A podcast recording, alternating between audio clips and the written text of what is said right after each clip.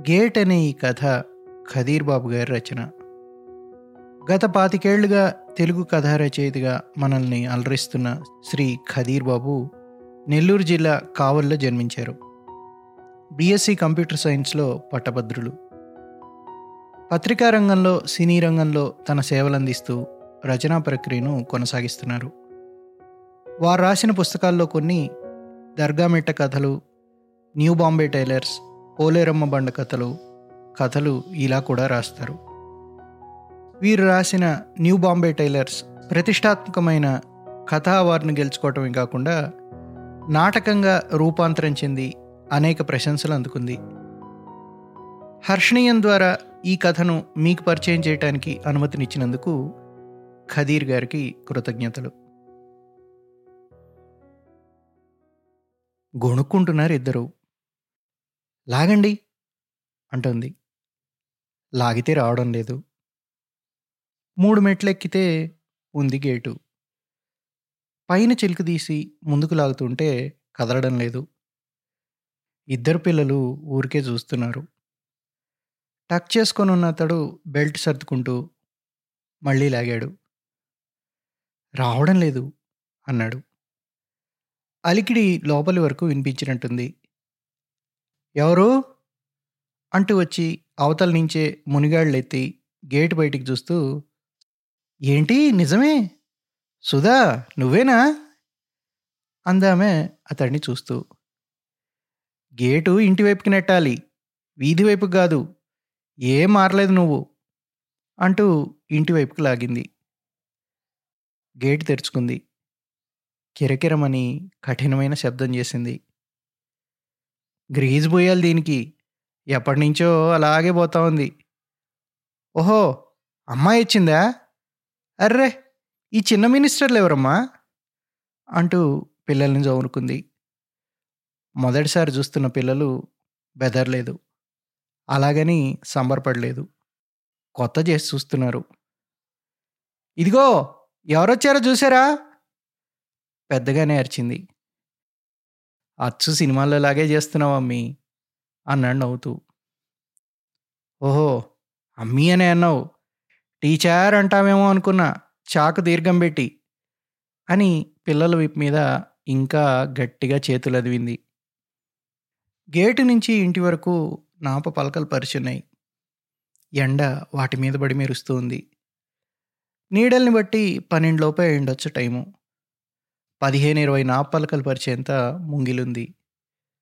తర్వాత గడప. హాల్లోనే ఉన్నాడు సారు. వైరు మంచం మీద కూర్చుని ఒక కాలు కిందకి జార్చి ఒడి మొత్తం కప్పేలా టర్కీ టవల్ పరుచుకుని ఏమిటి పిడుగుసుదా? అన్నాడు. తెల్లటి గడ్డంలోని లేత బూడిద రంగు పెదాలు విడివడి ఎప్పట్లాగే తెల్లటి పలువరస మెరిసింది. చుబుకం నుంచి కంఠానికి రెండు తాళ్ళు కట్టినట్టుంటుంది చర్మం. ఆ తాళ్ళు ఊగాయి నవ్వుకు. అతడు వంగి ఆయన కాలుకు నమస్కారం పెట్టాడు. ఆమె కూడా వంగి నమస్కారం పెట్టింది. ఏమిట్రా సుధా? అన్నాడు సారు. పిల్లలు మినీ బో ఇటు రండి. తాతకు నమస్కారం పెట్టండి. పెద్దది తొమ్మిదేళ్ళు ఉంటాయి దళసరి కళ్ళద్దాలు. రెండు చేతులు జోడించి పెట్టింది. చిన్నాడు ఆరుంటాయి వంకర్లు తిరిగాడు. సారు టవలంచు తీసుకుని కళ్ళొత్తుకుని ఏమిద్దునా అని చొక్కా జేబు దడుముకున్నాడు ఇంకు పెన్నుంది. దాన్ని తీసి ఆగి భార్య వైపు చూస్తూ ఇంకో పెన్ ఏదైనా ఉంటే చూడు చెరోటి ఇవ్వకపోతే అదో గలబా అన్నాడు. ఇప్పుడు మీ పాతకాల పెన్లే ఇలా కావాల్సింది. రూములో టీవీ ముందు కూర్చోబెట్టి బూస్ట్ ఏదైనా ఇస్తా కానీ మీరు మాట్లాడుకోండి అందామె నవ్వుతూ. ఆమద్కి ఫోన్ చేసి నాటు దెమ్మను ఫారం తెస్తే పడతాయని చెప్పు. కూర్మా చేసి వేపుడు కూడా చేయి. గుడ్లు ఉడకేయి. పిల్లల్ని వెంట పెట్టుకు వెళ్తుంటే గట్టిగా చెప్పాడు. ఇప్పుడు అవన్నీ ఎందుకు మామయ్య? అందామె. నువ్వు ఊరుకోమ్మా. ఇప్పటికి దీరొచ్చారు ఎరా తినేదాకా ఉండవా? పరిగెత్తిపోతావా? ఇన్నాళ్ళు పరిగెత్తిపోయావుగా? అన్నాడు సారు. అతడు మాట్లాడలేదు. గతంలో మళ్ళీ స్టూడెంట్ మొహం పెట్టాడు. కూర్చో అన్నాడు సారు. ఆమె కూడా ప్లాస్టిక్ కుర్చీలో కూర్చుని హ్యాండ్ బ్యాగ్లో నుంచి మడిచి ఉన్న పాలిథీన్ కవర్ తీసింది. అందులో సాధారణంగా అమెరికా నుంచి వచ్చేవాళ్ళు తెచ్చే చాక్లెట్లు ఏవో చిన్న చిన్న కానుకలు ఉన్నట్టున్నాయి. ఇద్దునా అన్నట్టు భర్త వైపు చూసింది. ఇప్పుడు కాదు అన్నట్టు వారించాడు. సారు అదంతా పట్టక శిష్యుణ్ణే చూస్తున్నాడు. ఏమా వీడు బాగానే ఉంటున్నాడా నీతో? చెప్పు గల్తీ గిల్తీ ఉంటే బయట ఎండ్లో రెండు రౌండ్లు ఫ్రంట్ రోల్ చేయిస్తా అన్నాడు. భర్త వైపు చూసి సారు వైపు చూస్తూ మీ స్టూడెంట్ కదా మామయ్య అంది. ఎరా డేగిసా సుమారుగా పెంచావు. అమ్మాయి చేత రోజు రెండేసి ప్లేట్ల టిఫిన్ పెట్టించుకొని తింటున్నావా? నవ్వాడు. ఆ మాటకు అతడు నవ్వాడు. దాని అర్థం ఆమెకు తెలుసులా ఉంది. ఆమె కూడా నవ్వింది. హై స్కూల్లో చేరినప్పుడు తల్లి సద్దన్నం కట్టి ఎర్రగడ్డ నొలవడానికి కూడా టైం లేక సంచిలో పడేసేది. రెండు మైళ్ళు నడుచుకుంటూ వచ్చి పొద్దునంతా పాఠాలు వింటే మధ్యాహ్నానికి అదే. మూడు ముద్దల్లో అంత సద్దెన్నము మింగేసి తింటున్న మిగతా పిల్లల వైపు కళ్ళు పెట్టుకుని చూసేవాడు. సాయంత్రం ఇంటికెళ్తే పరమాన్నం ఉంటుందనే. కలో గంజో. ఉన్న బరిగొడ్డు మీద కూతుర్ని కొడుకును సాకాలి తల్లి. తండ్రి ఏనాడో పొలంలోనే పాము గరిచిపోయాడు ఎదిగే వయసు ఎప్పుడూ ఏదో ఒకటి బొక్కమనే ఆకలి. ఒరేయ్ అరకడుపోడా పోయి అమీరైలి సార్ని గలు ఎన్సీసీలో చేర్చుకుంటాడు. తినొచ్చు అని సలహా ఇచ్చారు ఎవరో. ఏం తినొచ్చు? అని అడిగాడు. వారంలో రెండు మాటలు డ్రిల్ ఉంటుంది. అయ్యాక చెంగై హోటల్ ఇడ్లీ వడ ఇస్తారు అని చెప్పారు. యూనిఫామ్ ఇస్తారని కూడా చెప్పారు. అప్పుడు కలిశాడు అమీర్ అలీ సార్ని. పూర్తిగా ట్రిమ్ చేసిన నల్లగడ్డం లేత బూడిద రంగు పెదాలు తెల్లని పలువరుస పెద్ద కాలరు బ్రౌన్ కలర్ ఉంగటం చెప్పులు. ఆరేడు తరగతులకు ఇంగ్లీష్ చెప్పేవాడు. కానీ ఎన్సీసీ వరకు ఆయనది భుజాన రెండుసార్లు పెట్టుకునే ట్రూప్ కమాండర్ హోదా. ఎందుకు చేరుతా అంటున్నావు ఎన్సీసీలో? అన్నాడు సారు. క్రమశిక్షణ కొరకు బట్టి వేసింది చెప్పాడు. అంటే యూనిఫామ్ కొరకు. సరిగా చెప్పు. చెంగై హోటల్ టిఫిన్ కొరకు సార్. పైనుంచి కింద దాకా చూశాడు.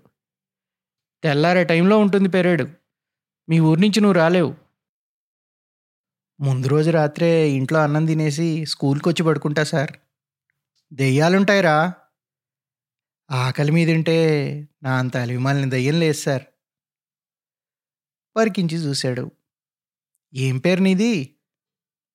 Sudhakar eighth C. Amir Ali sir ఒక పెంకుటింట్లో అద్దెకుండేవాడు. దాని వరండాలో ఎప్పుడూ ఇంటి ఓనర్ రెడ్ అయిన వడ్ల బస్తాలు పెట్టుండేవాడు. వాటి పక్క స్థలం అతనికి ఇవ్వబడింది.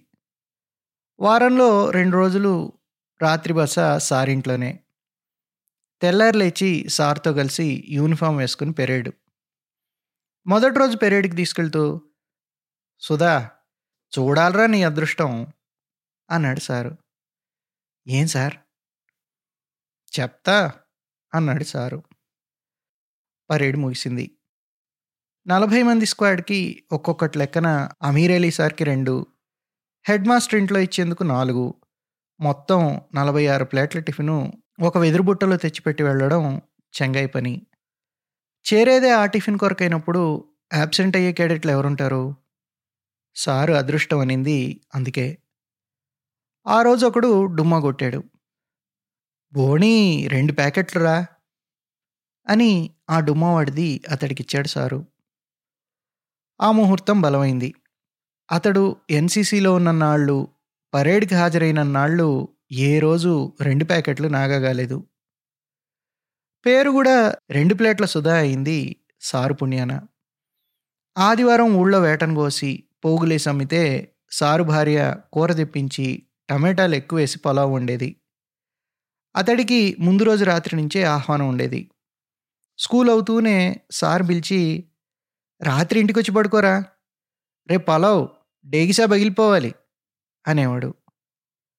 అదృష్టం ఉంటే అన్నీ కలిసొస్తాయి. సార్ కూతురు షమీం గర్ల్స్ హై స్కూల్లో ఆరు చదివేది. సుధాబయ్య అని అతన్ని అతుక్కుపోయేది. ఒక్కగానొక్క కూతురని సార్ ఇంట్లో ముగ్గురు అన్నదమ్ములుంటే ఈయనకు మాత్రమే ఆడపిల్ల పుట్టిందని అందరూ తెగ ముద్దు చేసి చిల్లరిచ్చిపోతుండేవాళ్ళు. జామెట్రీ బాక్స్లోని ఆ చిల్లరకు సుధాభయ్య అని కూడా హక్కుదారిని చేసింది. జామకాయలు ఆధా ఆధా రేగిపళ్ళు ఆధా ఆధా.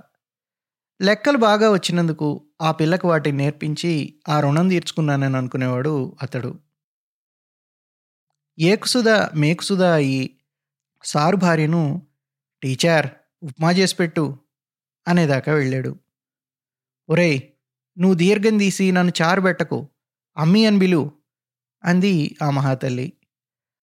ఆమె ఆ మాట అన్నాక సారిల్లే అతడిల్లయింది ఎండలొస్తే ఆరు బయట పడుకునేందుకు నులక మంచం వచ్చింది. చలికాలం కోసం ఒక దుప్పటొచ్చింది. ఎప్పుడు అడుగుతాడోనని సారు భార్య ఒక గుప్పిడి బియ్యం ప్రతిపూట ఎక్కువేసి వండటం అలవాటు చేసుకుంది. కొడుకు దొరికాడని సారు సారు భార్య అనుకున్నారేమో కొడుకును దొరికినట్టే అని అతడు అనిపించేలా చేశాడో ఏమో. ఎంతలా అనిపించకపోతే ఏనాడు సినిమాలు చూడని సారు అతడు అడిగాడని తుఫానప్పుడు రిలీజ్ అయిన చిరంజీవి శ్రీదేవి సినిమాకు గొడుగు పట్టుకుని సెకండ్ షోకి వెళ్ళి అతన్ని సినిమాకు వదిలి ఆయన మాత్రం హాయిగా పక్క సీట్లో నిద్రపోతాడు. ఇవన్నీ అప్పుడప్పుడు ఆమె అడిగితే అతడు చెప్పేవాడు ఎప్పుడైనా అడగకపోయినా షమీం ఎలా ఉంది సార్? భార్య చివుక్కును చూసి చూడండి మామయ్య ఎలా అడుగుతున్నాడు? షమీం ఎలా ఉందో ఈయన కదా మీకు చెప్పాలి? ఈయన కదా తెలుసుకొని ఉండాలి? అంది. పోనీలేమ్మా వాడి గొల్ల వాడు పడ్డాడు అన్నాడు సారు. సారు భార్య టీ తీసుకొచ్చి చక్కెరలేని కప్పు మొదట సార్కిచ్చి తక్కినవి వాళ్ళిద్దరికీ ఇచ్చింది. సుధాదేముంది తప్పు బీటెక్ అయ్యేదాకా వచ్చిపోతానే ఉండేవాడు. ఉద్యోగం రావడంతో కంపెనీ చెన్నై పిలిచింది. ఆ తర్వాత జపాన్ పంపింది.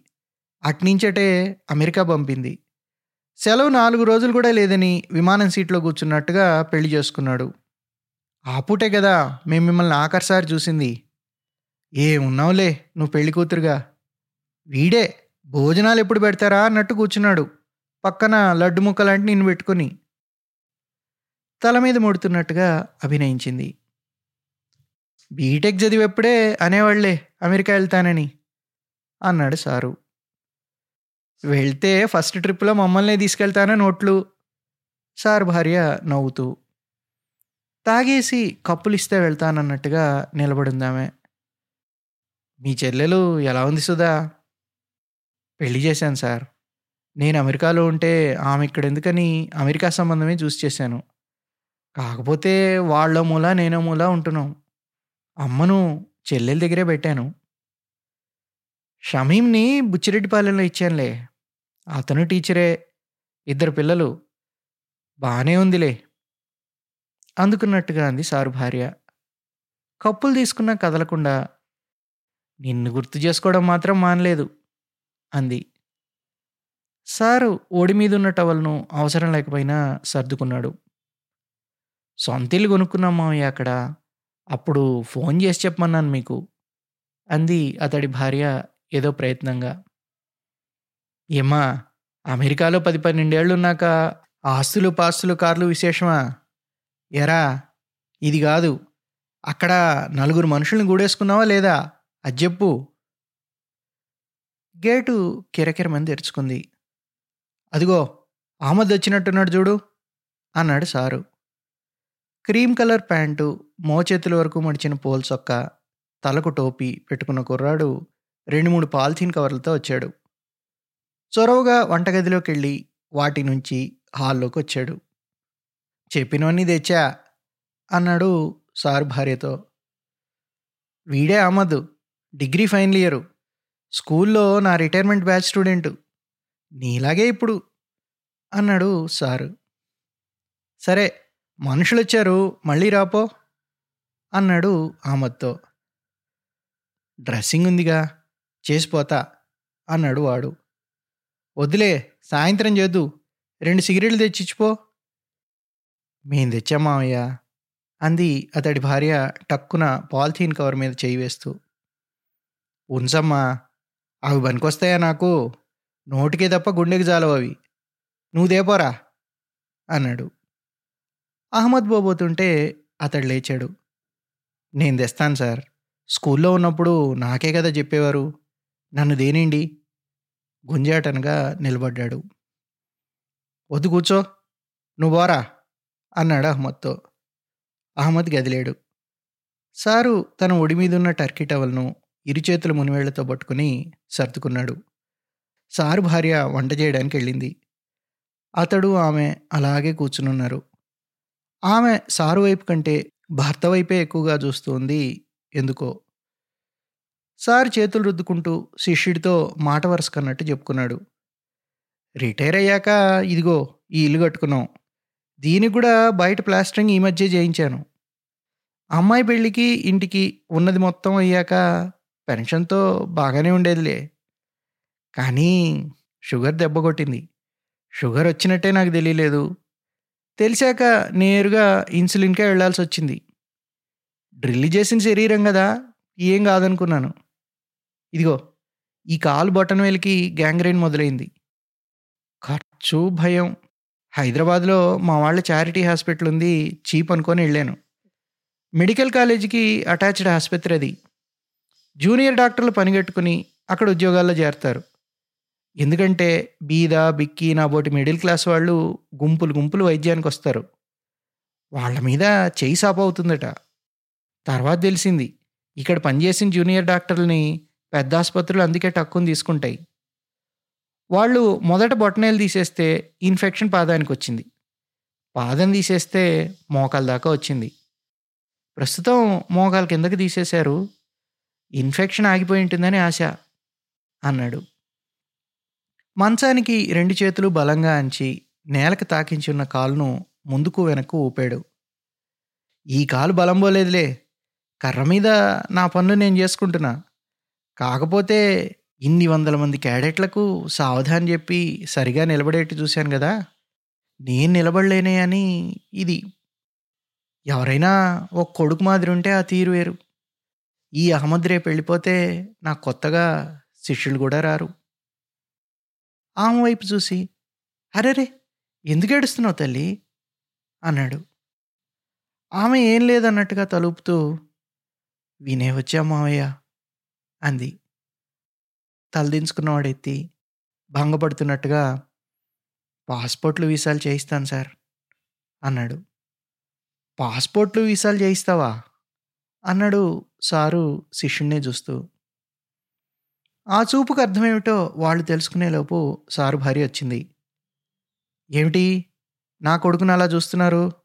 సుధా నువ్వురా మసాలా లెక్క నీకు తెలుసు కదా? అని వంటగదిలోకి పిలుచుకుని వెళ్ళింది. ఆ తర్వాత మాటలన్నీ అతని ఇద్దరు పిల్లల గురించే నడిచాయి. పెద్దది ఫోన్ తీసి అమెరికాలో తన హార్స్ రైడింగ్ వీడియోలు సార్కు చూపించింది. తాము పెంచుతున్న రిట్రీవర్ని చూపించింది. సారు భార్య ఆ పిల్లల కోసమని ఉప్పు కారం లేని పప్పు విడిగా చేసి చిన్నాన్ని చంకనేసుకుని దొడ్లో తిప్పుతూ మధ్య మధ్య కుళాయి నీళ్ళలో గడిగి కూర ముక్కలు తినిపించింది. గురు శిష్యులు ఎన్సీసీలో సాగిన పనిష్మెంట్లేవో గుర్తు చేసుకుని నవ్వుకున్నారు. భోజనం అయ్యాక అహ్మద్ తెచ్చిపెట్టి వెళ్ళిన సిగరెట్లలో ఒకటి తృప్తిగా గాల్చాడు సారు. ఎండ వాలుతోంది గూడూరంటే రెండు గంటలన్నా పడుతుంది. చీకటి పడ్డాకెందుకు? పిల్లలున్నారు. బయలుదేరండి. సుధా మీ అత్తగారిని మామగారిని అడిగినట్టు చెప్పు. అమ్మాయి అంతా సడన్ సడన్గా ఉంది మీరు రావడం. నీకేమీ పెట్టలేకపోతున్నా? అంది సారు భార్య. అతడు ఆమె ఒకరినొకరు చూసుకున్నారు. పాలిథీన్ కవర్ అలాగే ఉంది. ఇవ్వు అన్నట్టు చూశాడు. ఆమె తటపటాయిస్తోంది. సారు భార్య గమనించింది. ఈ చాక్లెట్ల వయసు కాదు మాది. ఈయనకు ఆ విషం. మీరు తెచ్చినవి మాకేం ఉపయోగపడవు. ఇంకా బంధువులను కలుస్తారుగా. వాళ్ళకివ్వండి. చిన్న మినిస్టర్లు ఈ నానమ్మను గుర్తుపెట్టుకోండి రోయ్ అందామె. బయలుదేరడమే మంచిదన్నట్టు చూస్తున్నాడు సారు. అతడు ఆమె సారుకు మరోసారి మొక్కారు. సారు తన చేతిని అతడి తలకు తాకించాడు. సారు భార్య పిల్లల్ని చెరో చేత్తో పట్టుకొని నాపపలకల ముంగిల్లోకి వచ్చింది. అతడు భార్య వైపే చూస్తున్నాడు. ఏంటి? అంది భార్య. ఏమైనా రహస్యం చెప్తాడేమో వెళ్ళు అంది సారు భార్య నవ్వుతూ. ఇద్దరూ ముంగిల్లోనే ఒక మూలకెళ్ళారు. ఏం చేయమంటావు? అన్నాడు పెదవులు నదిం పెడుతూ. మీకు దండం పెడతాను. గమ్మున్ రండి. చెక్ బయటికి తీయద్దు. వాళ్ళు తీసుకోరు. ఎలా వదిలేస్తాను చెప్పు?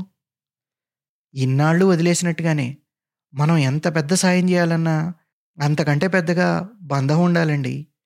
గొలుసు తెక్కుండా కాపాడుకోవాలి. హైరానా పడి వెంట్రుకను కూడా తాడుగా పేనుకోవాలి. ఐదేళ్ళకో పదేళ్ళకో మొక్కు తీర్చుకోవడానికి వచ్చినట్టుగా వస్తే దేవుళ్ళు ఊరుకుంటారేమో. మనుషులు ఊరుకోరండి. అనుభవించండి. అంది. అయ్యాయ రహస్యాలు? సారు భార్య పెద్ద గొంతుతో అడిగింది. ఏం లేదులే అత్తయ్య ఇందేదో చాదస్తాం అందామె. నాకు తెలీదా? అంది సారు భార్య. కారెక్కడ పెట్టారు? అడిగింది. ఈ సందులో పట్టదని రోడ్డు మీద పెట్టాం అతడి భార్య అంది. అతడు ఇద్దరు పిల్లల్ని చేతబట్టుకుని భార్యను పక్కన చేసుకుని మూడు మెట్లు దిగి వెళ్ళొస్తానన్నట్టు సారు భార్య వైపు చూశాడు.